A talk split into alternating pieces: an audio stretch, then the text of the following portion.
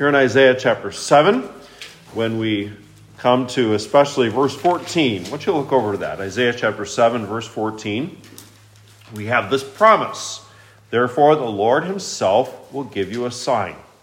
Behold, the virgin shall conceive and bear a son, and shall call his name Emmanuel.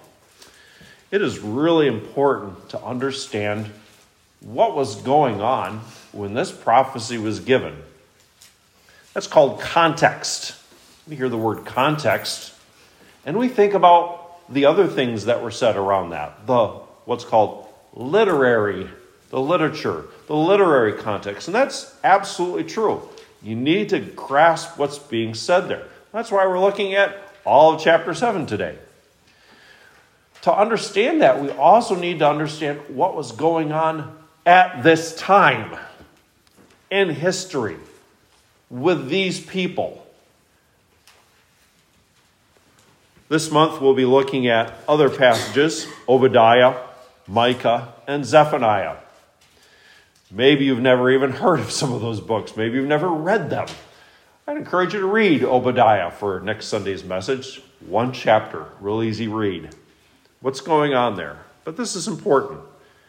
We need to know the historical and literary context of these prophecies to correctly understand them and to correctly apply them. And so, because of that, I'll be given the entire afternoon service today to looking at a key aspect of that, and I'll touch on that in a little bit as we work through that. We think at Christmas, what do you think of?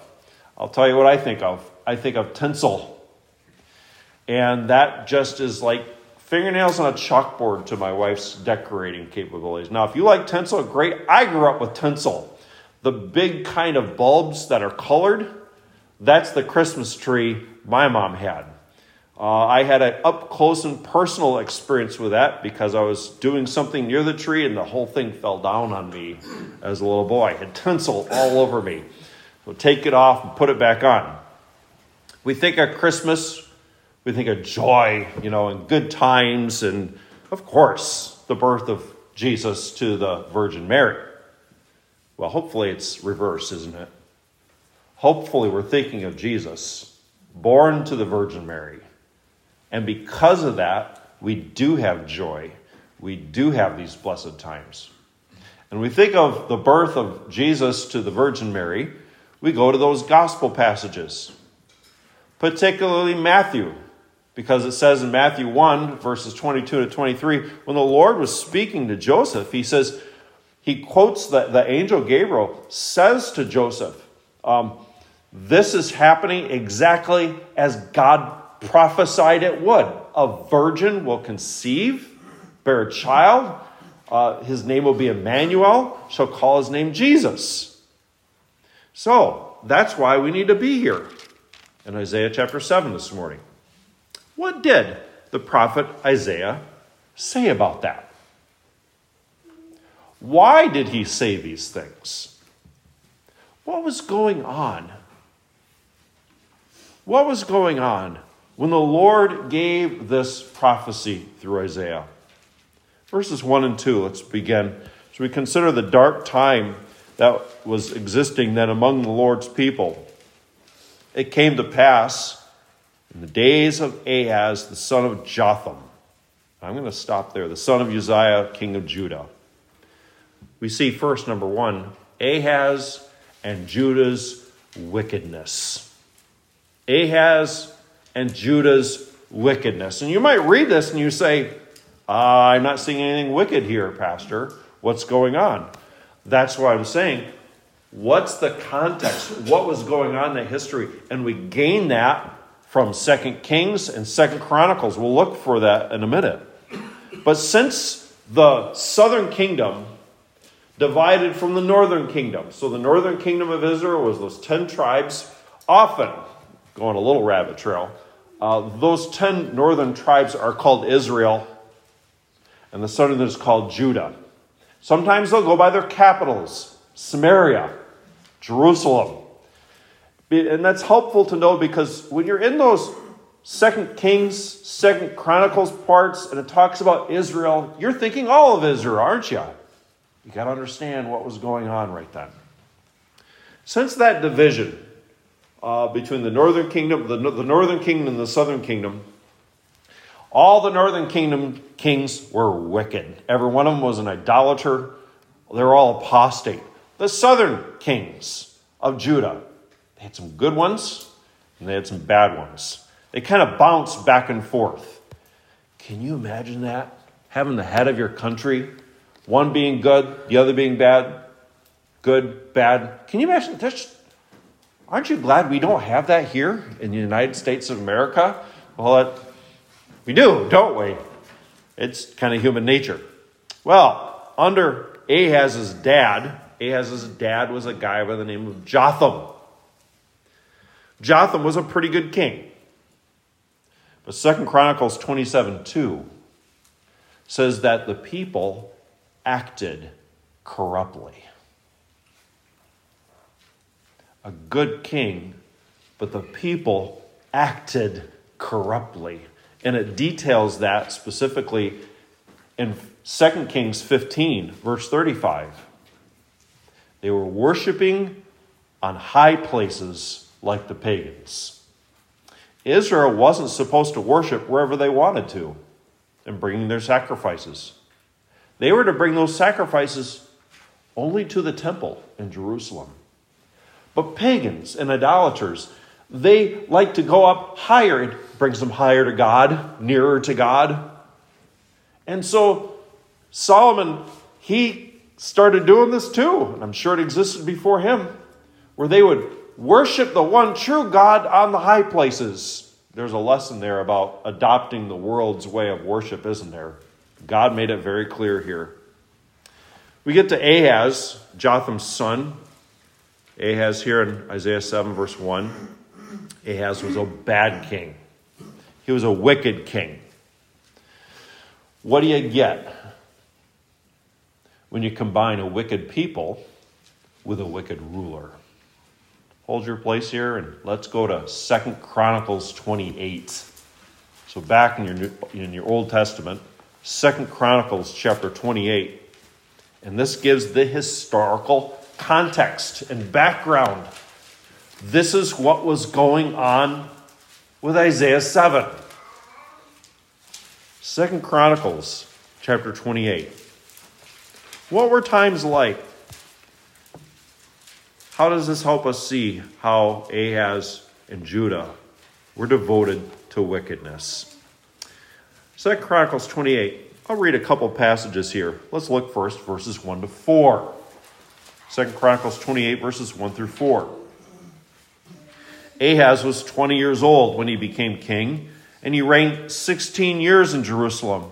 And he did not do he did not do what was right in the sight of the Lord as his father David had done. In what way? How did he disobey God? Verse 2 He walked in the ways of the kings of Israel. Now remember, when we're reading Israel here, it's not talking about all Israel, it's referring to whom? The northern kingdom. That was idolatrous. And so when it says he walked in the ways of the kings of Israel, he is an idolater. Ahaz was an idolater. He made molded images for the Baals. Verse 3 He burned incense in the valley of the son of Hinnom. And look at this He burned his children in the fire, according to the abominations of the nations whom the Lord had cast out before the children of Israel. Not merely human sacrifice, but his own children as burnt sacrifices to these idols in Jerusalem, the city of God. In verse 4, he sacrificed and burnt incense on the high hills, on the hills, and ever, under every green tree. Drop down to verse 19. What else were they like? We read here in verse 19 The Lord brought Judah low because of Ahaz, king of Israel, for he had encouraged moral decline in Judah and had been continually unfaithful to the Lord. As Judah's king, he was responsible for every aspect of Judah's life. He was to encourage obedience to the Lord and godliness, but he did the opposite. And then one last. Drive down to verse 22 to 25. 22 to 25. Now, in the time of his distress, and this is after Isaiah 7, by the way, in the time of his distress, King Ahaz became increasingly unfaithful to the Lord. This is that King Ahaz. Boy, the chronicler makes no, uh, no doubt about the, the wickedness of this guy. Verse 23 For he sacrificed to the God of Damascus, which had defeated him. Because, uh, saying, Because the gods of the kings of Syria helped them, I will sacrifice to them that they may help me. But they were the ruin of him and all Israel. So Ahaz gathered the articles of the house of God, cut in pieces the articles of the house of God, shut up the doors of the house of the Lord, and made for himself altars in every corner of Jerusalem. And in every single city of Judah, he made high places to burn incense to other gods and provoke to anger the Lord God of his fathers. Ahaz and Judah were terribly wicked. Let's go back now to Isaiah chapter 7. We pick up in verse 1.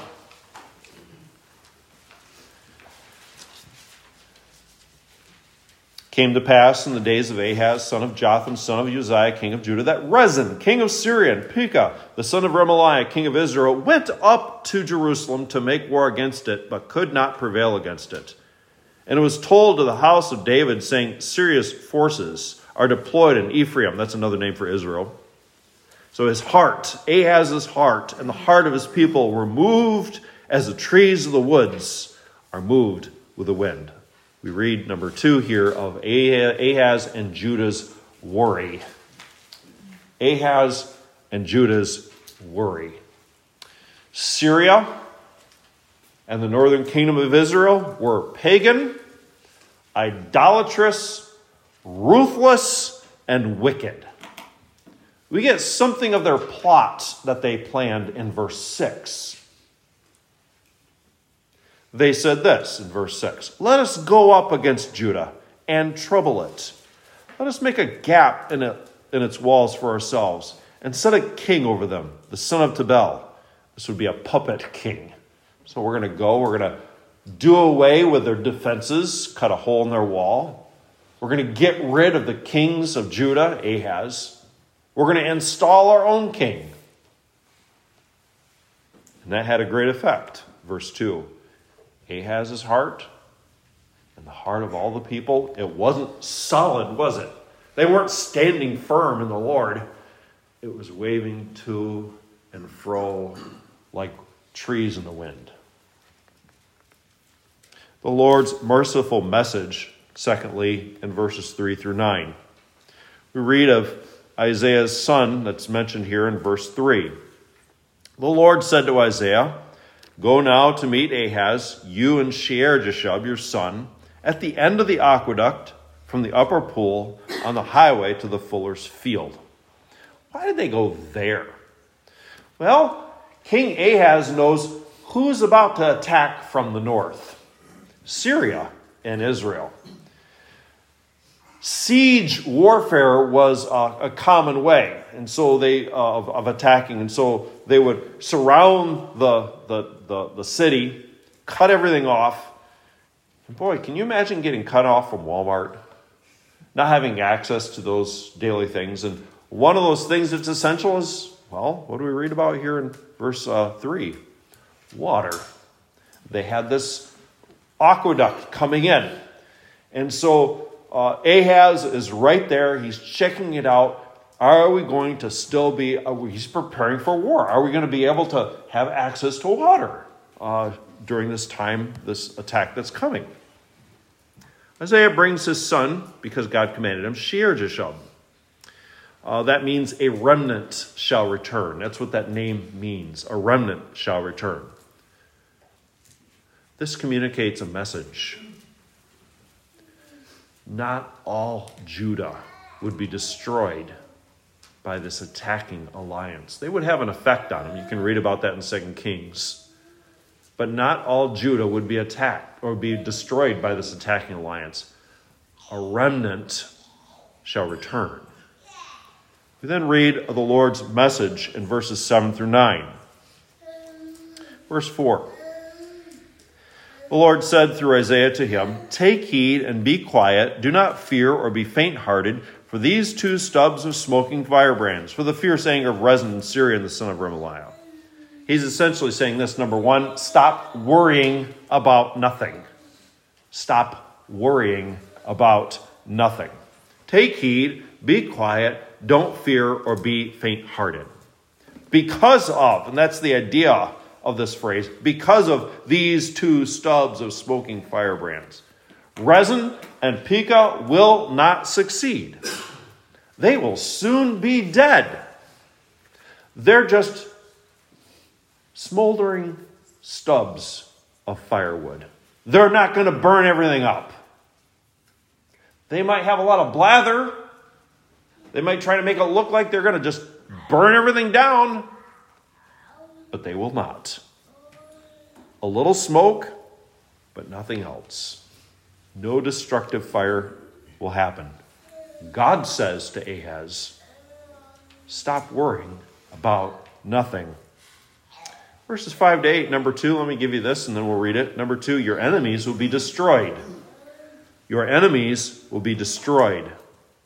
Verse 5. Why shouldn't they worry? He tells us in verses 5 to 8 because Syria, Ephraim, and the son of Remaliah have plotted against you, saying, Let us go up against Judah and trouble it. Let us make a gap in its walls for ourselves, set a king over them, the son of Tabel. And so the Lord says, This is what I'm going to do. It, in other words, the attack, this proposed attack shall not stand, nor shall it come to pass.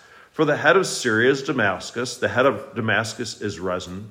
Within 65 years, Ephraim, the northern kingdom, Israel, will be broken so that it will not be a people.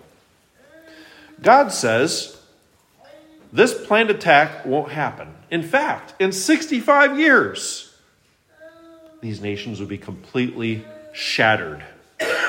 Now, if you hate history, one of the things I hate about history is dates, don't you?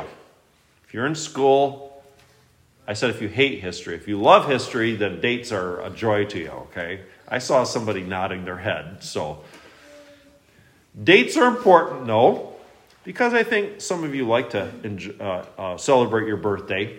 The older you get, the more your attitude towards your birthday is meh.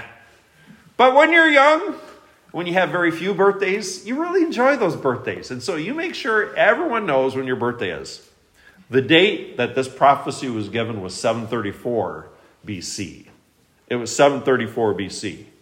God said in 734, 65 years from now, these nations will be broken. It will not be a people. So we all want to respond to the Paul Harvey question. What's the rest of the story? You know, how did this work and happen? Happen? Well, 12 years later, 12 years later, in 734, I'm sorry, 722. And remember, you're going BC, so the numbers go backwards up to zero, okay? Assyria conquered Israel, and many of them were departed, were deported. Many of them departed too. many of them were deported. They were taken out of Israel and taken to Assyria and other places. If you want to write down the passage, it's 2 Kings 17 verse 24. But that was 12 years. God said 65 years.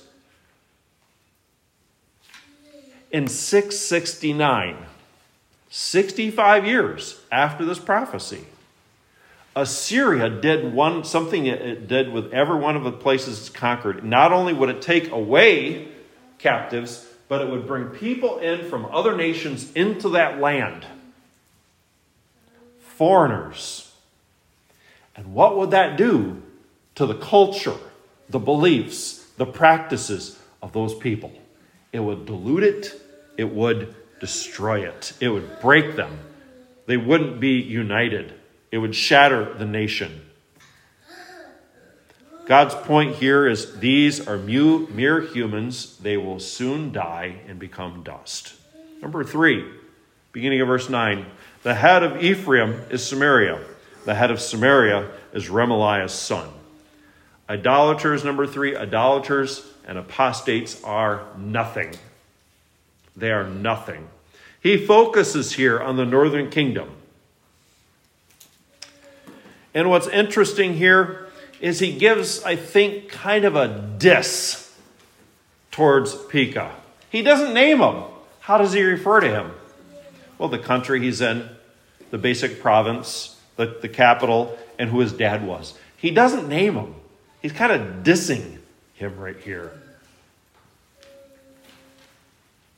The Lord doesn't even name him. He is nothing. And so, number four, if you will not believe, end of verse 9, surely you shall not be established. That is a great statement there. Underline it, grasp it. He's saying here, number four, trust the Lord. Trust the Lord.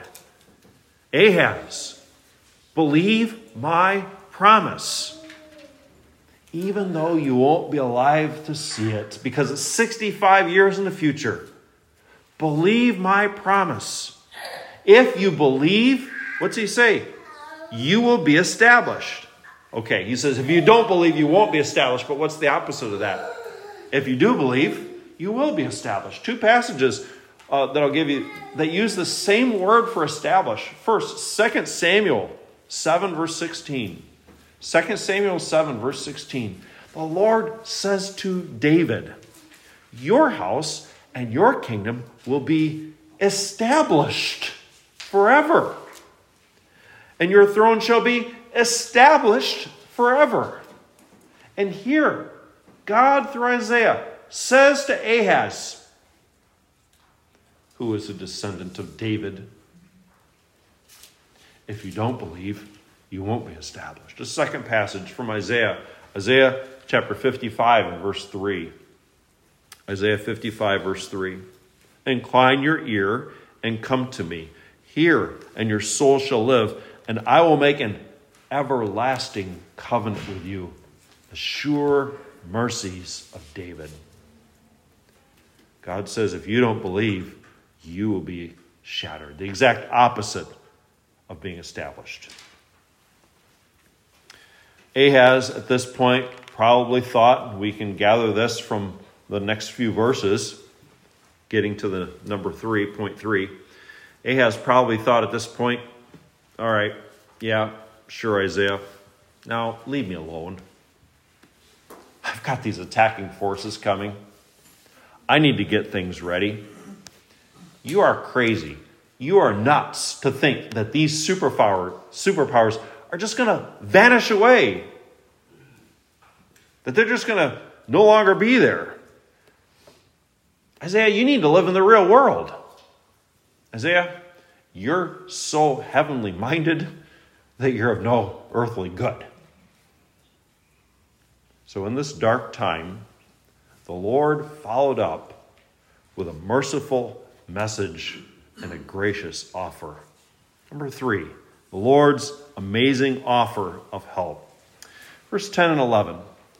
Moreover, the Lord spoke again to Ahaz, saying, Ask a sign for yourself from the Lord your God. Ask it either in the depth or in the height above. He basically gives Isaiah here, number one, a signed blank check.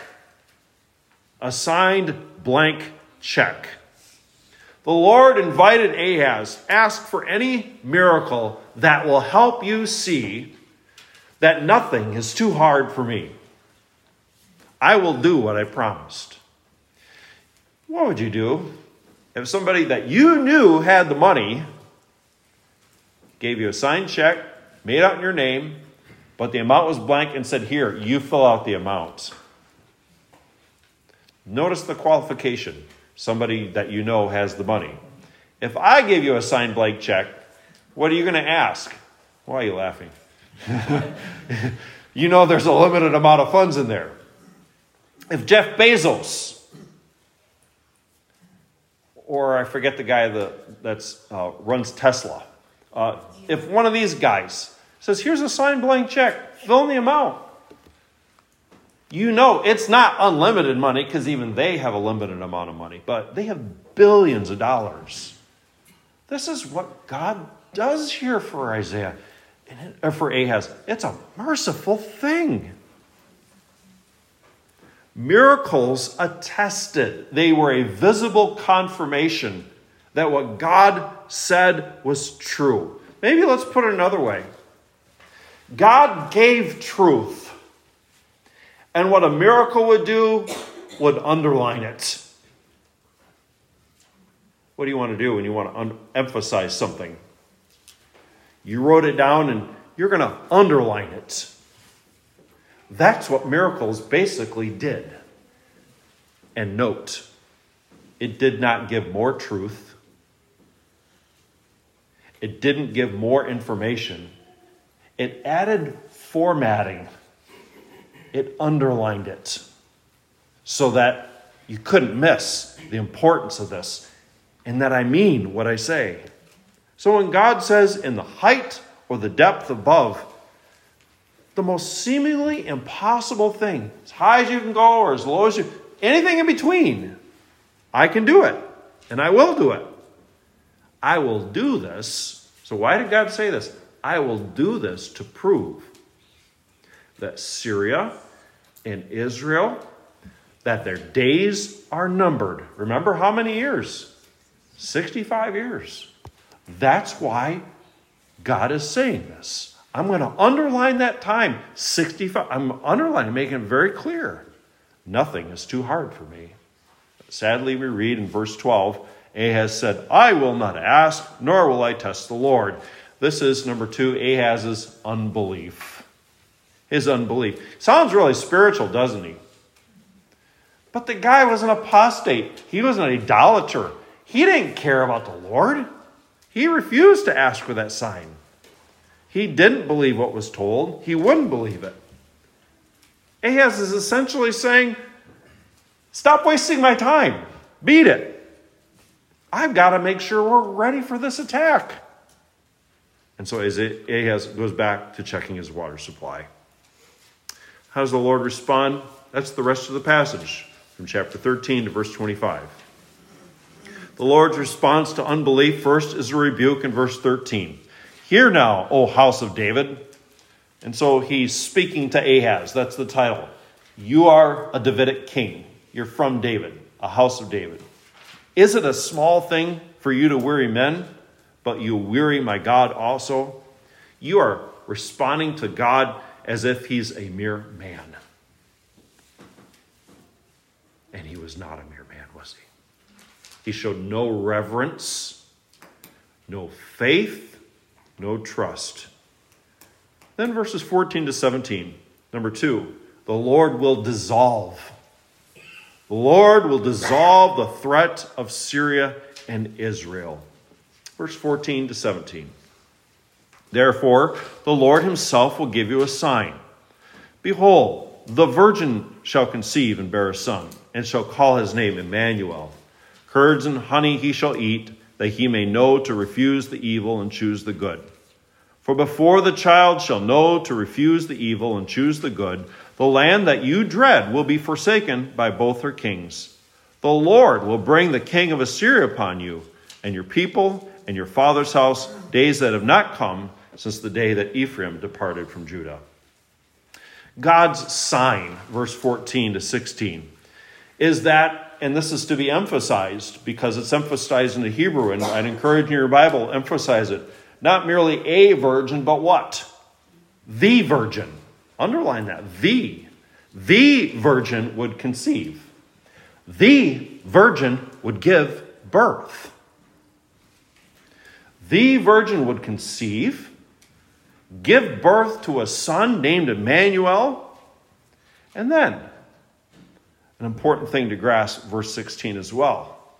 Then it says, for before the child. Underline that word before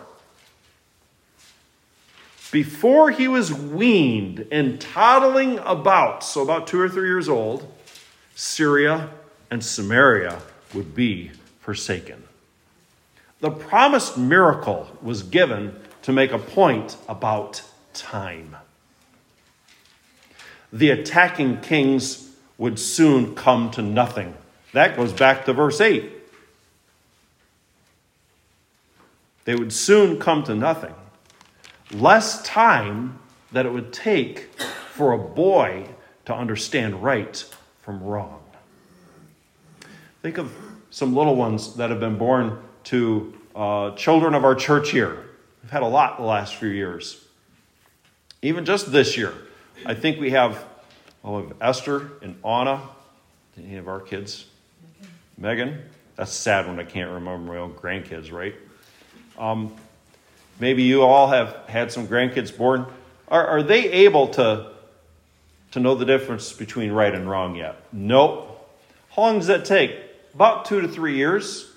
Some less than others. Okay? That's the point of the sign here. And the length of time it takes a boy to be weaned and learn right from wrong. And that length of time, the Lord's promise would be fulfilled. It wasn't the virgin conceiving, the virgin birthing, and the virgin naming the baby boy. It's this, and less time than it takes for a newborn baby to be weaned and start seeing what's right from wrong. Syria, Syria, Syria, and Israel will be gone. This is not one prophecy having a bunch of different fulfillments. It is one prophecy fulfilled Matthew 1 22 to 23 when the virgin conceived, the virgin gave birth named that, that baby boy the Son. This is one prophecy with, this is important, an aspect of that one prophecy applied to this instance and circumstance. The immediate situation of Syria and Israel being attack, attacking Judah. Now, this opens up some questions that you might have. And that's why you need to stay for the afternoon service, because I'm going to walk through the nitty gritty there then, okay? The point here is this what the Lord said about Judah's enemies will happen. What the Lord said about Judah's enemies will happen. He will dissolve this threat in a matter of years. Number three, the Lord will discipline Judah's unbelief. The Lord will discipline Judah's unbelief. Ahaz, uh, instead of looking to the Lord, he called on Assyria to help out, but it didn't work out as he had thought. You can read the parallel passages in 2 Kings and 2 Chronicles to find that out. And as a result, they got attacked not only by Assyria, but by Egypt. Verses 18 and 19. Verse 18 It shall come to pass in that day that the Lord will whistle for the fly that is in the farthest part of the rivers of Egypt. So these Egyptian forces would come up against Israel like flies. Y'all love flies, don't you? That's one of the great things about winter. Not many flies buzzing about. These flies would come up numerous and irritating and biting. And that's to Judah's south. What about the north? That's the rest of what we read there. The bee, that's in the land of Assyria. They, Egypt and Assyria, they will come, verse 19. All of them will rest in the desolate valleys and the clefts of the rock, and all thorns and in all pastures. These Assyrian forces would come like bees swarming and vicious. And it would have terrible effect on Judah, verses 20 to 25. We can basically summarize two effects here that I put here, I think, in your, in your outline disgraced and destitute. Verse 20, we see the disgrace that they will experience because of Assyria. In the same day, the Lord will shave with a hired razor so the hired razor is referring to Assyria. With those from beyond the king, with the king of Assyria, the head and the hair of the legs, and will also remove the beard. Now, as I look out on our men, let's see here, do a quick calculation. Two, two, three, three, four, five, ooh, we're about evenly divided men who have beards and men who don't have beards. In Israel, how important was a beard? All the guys have beards. If you're a man, you have a beard. And the bearded men of our congregation say, Amen. Makes me want to grow a beard. To have your beard shaved off, this happened in, in David's time, to have your beard shaved off, your hair shaved off, it was a disgraceful thing to be done to you. It was a humiliating thing to be done. But not only that, the hair of their legs would be shaved off as well. Terribly disgraced. Verses 21 to 25 tells us about how destitute they would become. How destitute would they become? Well, verse 21. It shall be in that day that a man will keep alive a young cow. How many is that? One. And how many sheep? Two sheep. And so it shall be from the abundance of milk that they give that he will eat curds. How is this a sign of destitution? That one cow and that two sheep, that's all he's able to keep alive. This cow and those sheep have no young to keep alive, no young to nurse. And so, this one man, all he will have to live on is the milk that he can get from his leftover stock. We also read at the end of verse 22 curds and honey everyone will eat who's left in the land. There's going to not only be milk, but there'll be honey. Why?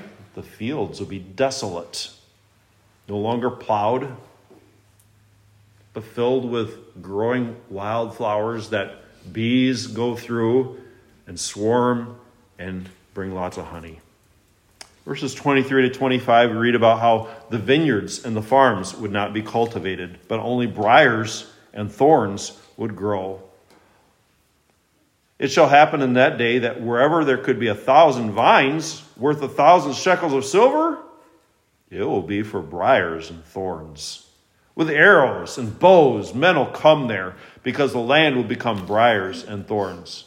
And to any hill which could be dug with a hoe, you shall not go there for fear of briars and thorns.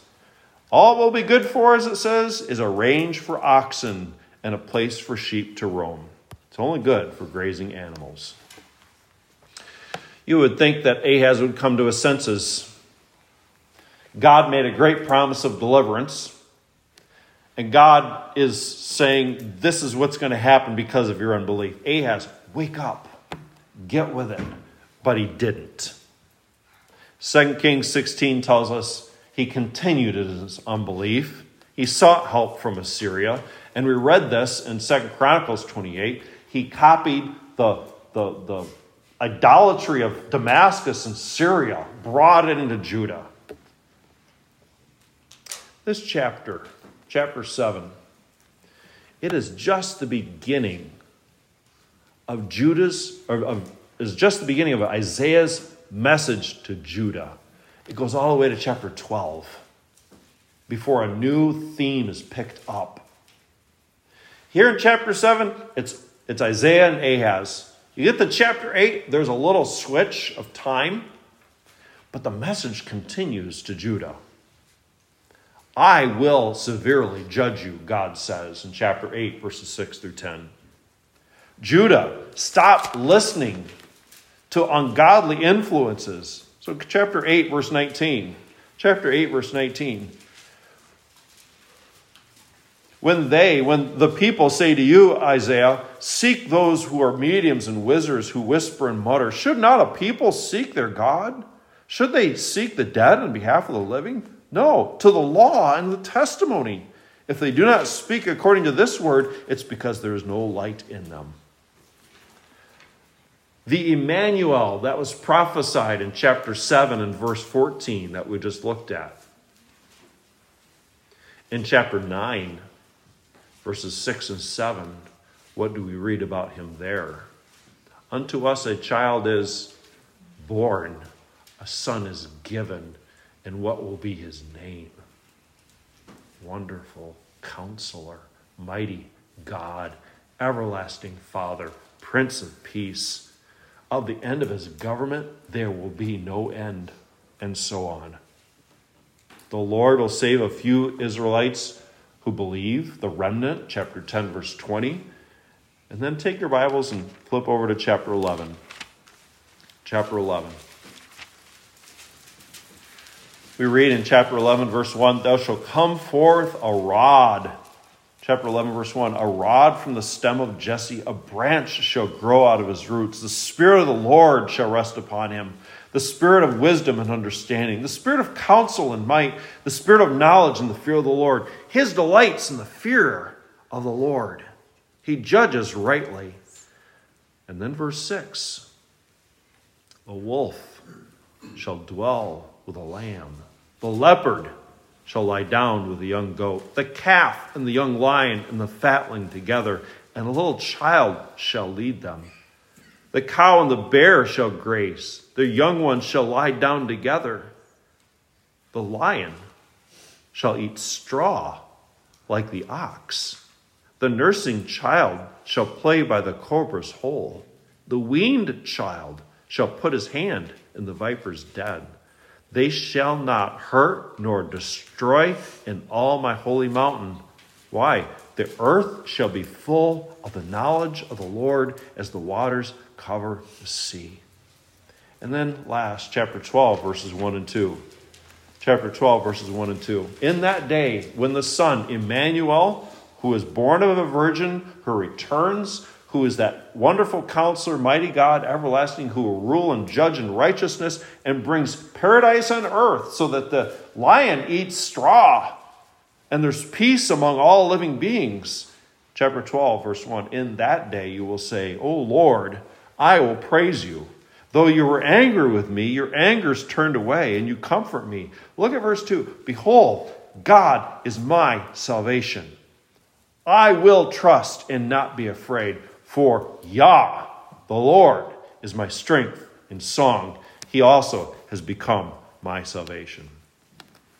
This truth about Christ in chapter 7 verse 14 wasn't given during wasn't given during happy times of tinsel and bright lights. It was given in a dark time. Moral decadence, child sacrifice, idolatry, and the complete rejection of the Lord. The bottom of your sheet, then, what must we hear from Isaiah?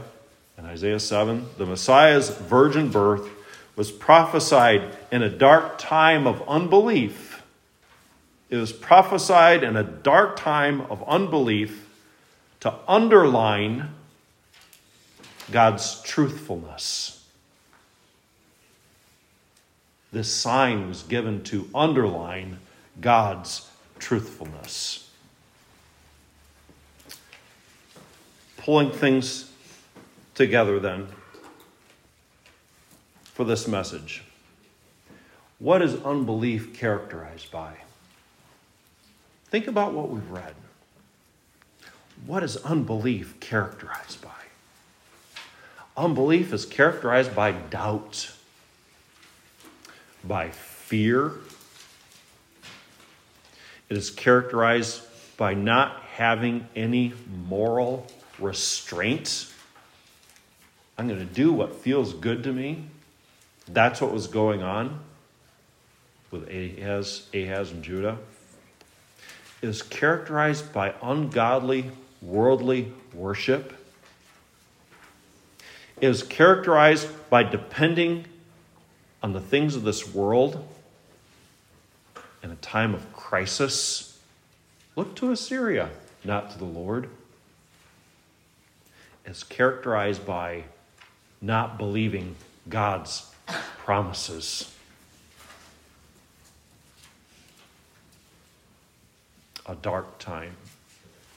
So, what is belief characterized by? Belief is characterized by a quiet rest, a humble trust in the Lord Jesus Christ. It is characterized by believing his truth. it is characterized by obedience. And all the other things that we looked at with unbelief. Not a life of moral decadence, but a life of purity and holiness and righteousness. Not worship patterned after the world, but worship that obeys God.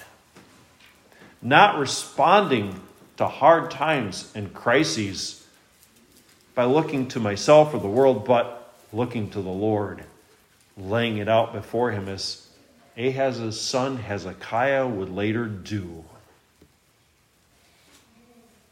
by trusting God, by believing His word. Orwell Bible Church, trust the Lord. Trust the Lord.